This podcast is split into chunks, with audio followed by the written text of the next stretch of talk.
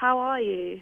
Uh, we're uh, well, we're not great because we've just found out you were born in 1992, and we could not feel more old right now. Like seriously, Oh, you're making me feel Oh. ancient. Thanks very much. So you're the grand old age of what? 22. Now, you started writing songs at 14. Now you're a global super megastar at 22. I know you don't know a lot about us. We've only just started talking, but have you any idea where we might have gone wrong? Um, I don't know. I feel like you guys are probably on a good, good track. I mean, you've got your own radio show. That's pretty cool. That's fun. Oh, yeah, listen, okay, yeah, okay, that, Charli, that's good. But you know what I want to know? Like when you were a What? kid, what songs were the big ki- the big hits when you were like two or three? Can you remember dancing around your kitchen to any particular sort of artist, which were, were me and Ryan probably think were just like le- yesterday? Um, well, I remember when I was growing up, I was like definitely really into the Spice Girls, really into Britney Spears, um, and like Shampoo. They were like definitely the artists that I listened to on repeat, and like Aqua, Barbie Girl. I remember when Barbie Girl came out, like my brain like exploded. I was so excited by that song. Now, now, to be fair to Aqua, they had some good tunes. Do you remember there was that ballad Turn one Back they Time, did? yeah, it? Turn Yeah. Back Time was a good old ballad, no? They were trying to go for a different market then, I think, I feel. Yeah. Do you remember? Um, and so when you started at 14, like most people when they're 14, they're going through their kind of emo, hate the world phase. Were your early tunes all angsty guitar things? Um, no, my early songs were uh, really bizarre. They were about like me pretending to be a five-year-old. They were there was a title called Dinosaur Sex. There was a title called I Want to Be Darth Vader. They were like pretty weird. Um, so I feel like I'm really only getting into my like angsty like guitar stuff now. Um, so yeah. So when you did perform I Want to Be Darth Vader or anything like that in front of people, what were their faces like? I think just really quite um, bemused and concerned, really. Are you are you ever worried? I know you, you released a lot of your stuff on MySpace. God, remember MySpace? Remember Um, that. You released a lot of stuff, but are you ever? Is there like you know hidden tapes that someone is eventually going to get their hands on? You know the way nowadays we all get. Oh, like just last week there was four previously unheard Spice Girls tunes that were released. Did you hear them? No, I didn't. Wow, that sounds cool. Yeah, they were good. They were from their third album that didn't make the cut. But is there stuff of yours like is Dinosaur Sex on a tape somewhere, and about a year from now oh, it'll be on people SoundCloud? already know about dinosaur sex. It's already, it's already online. So Brilliant. yeah, I'm. I mean, I'm very like.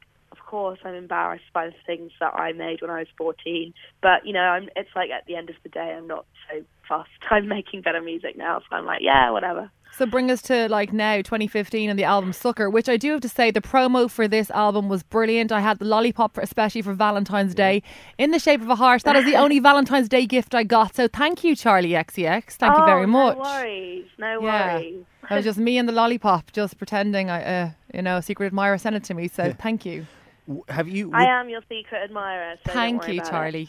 Well, you're actually my secret admirer as well, so this is getting a little awkward or kinky. I'm not sure which one or the other. Um, have you? What has been the point in time where you've known? Oh, things have just things have changed, or things have gotten way bigger. You know, because maybe if I could be so blunt, this time last year we wouldn't have been talking to you, and now it's like, how can we get her on the phone? How can we talk to Charli XCX? What was the moment where you went? There's been a bit of a change here, lads.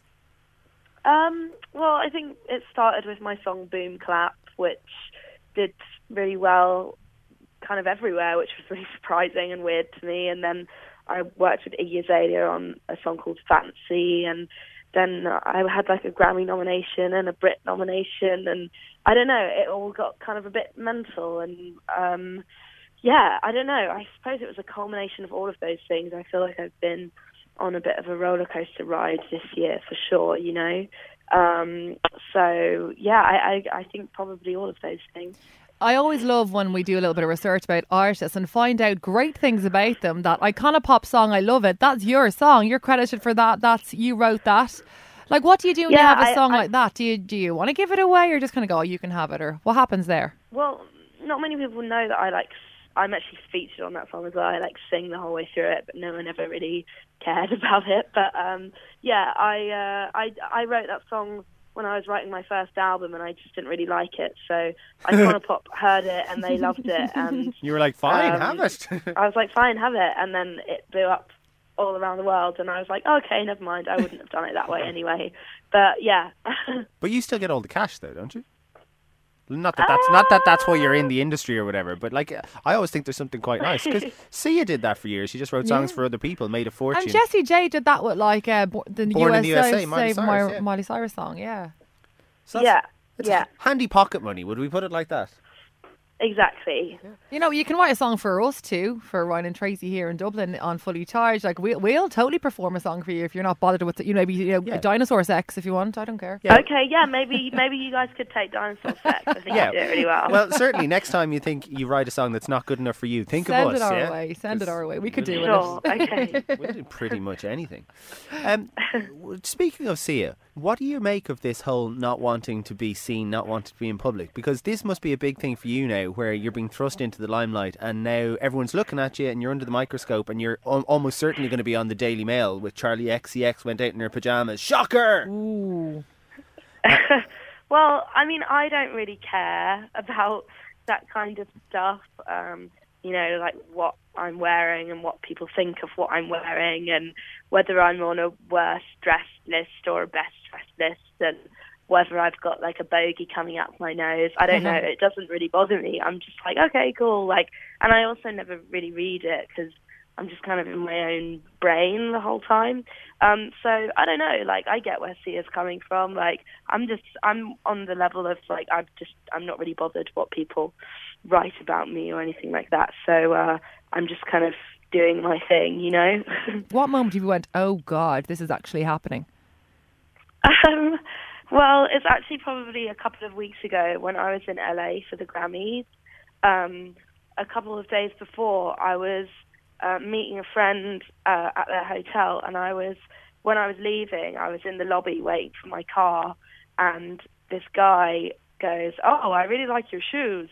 And I turned around and it was Bill Murray, and he's I have like the biggest crush on Bill Murray ever. He's like my dream man, and I was just like, I just freaked out and I was just like, and I like ran outside and I was like, to my friend, I was like, get in the car, get in the car now, get in the car, we're driving, we're leaving. So I was like so flustered, I didn't know what to do. So you, Um, you so played that it cool then. the- oh, oh yeah, totally, really, really cool. Bill Murray, Um, wow, so that amazing. was probably like the most crazy moment for me. Um, is it true? Uh, because you know Wikipedia said it, so I'm assuming it is. But is it true that you funded your first album with a loan from your parents? And if so, what was the interest like in that? And have you repaid it? Um, I mean, they like lent me some cash so I could go and uh, record some ideas in the studio, but it wasn't like a huge amount. And as soon as I signed my record deal, I like paid it back straight away. You know, I wasn't. Um, I hate it when people think that I'm like a spoiled like daddy's girl or whatever because I've worked really hard for everything that I have and everything that I've achieved. But yeah, I paid them back straight away. It wasn't like a big amount of money or anything like that. And you know, parents have a slightly different version of the world. So, have you have has there been a moment for your parents where they, you know, because like previously your parents would be like, if you're on Terry Wogan or something, that's making it. Like, have I'm you, sorry, but Charli doesn't know what Terry Wogan is. She was born in 1992. Yes, I do. Oh, do you? Okay. do, Let's yeah. see, Des O'Connor. Then. but like for your parents, have you know when you come home and you say something to your mom, like, and, and in Ireland, I'm on the Graham Norton show or yeah, something. What what's been their biggest Well, moment? I think for my um, mum and dad, like, well, my mum, I was on Sunday Brunch, that TV show, uh, last Sunday, and that's like my mum's favourite TV show. So when I was on that, she was really excited, and also I had to do some cooking, and I'm like the worst cook in the world, but I flipped a pancake on national TV, and she was like freaking out about that.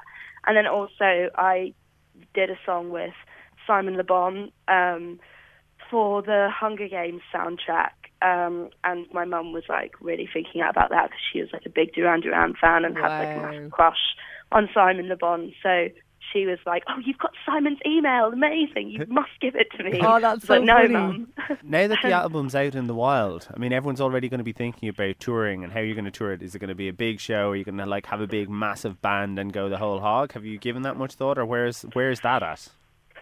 Well, I'm on tour with um, Katy Perry right now, so this is like me touring in Europe for the first time, um, and I have like this huge, massive inflatable lollipop, which is which like lights up and turns different colours.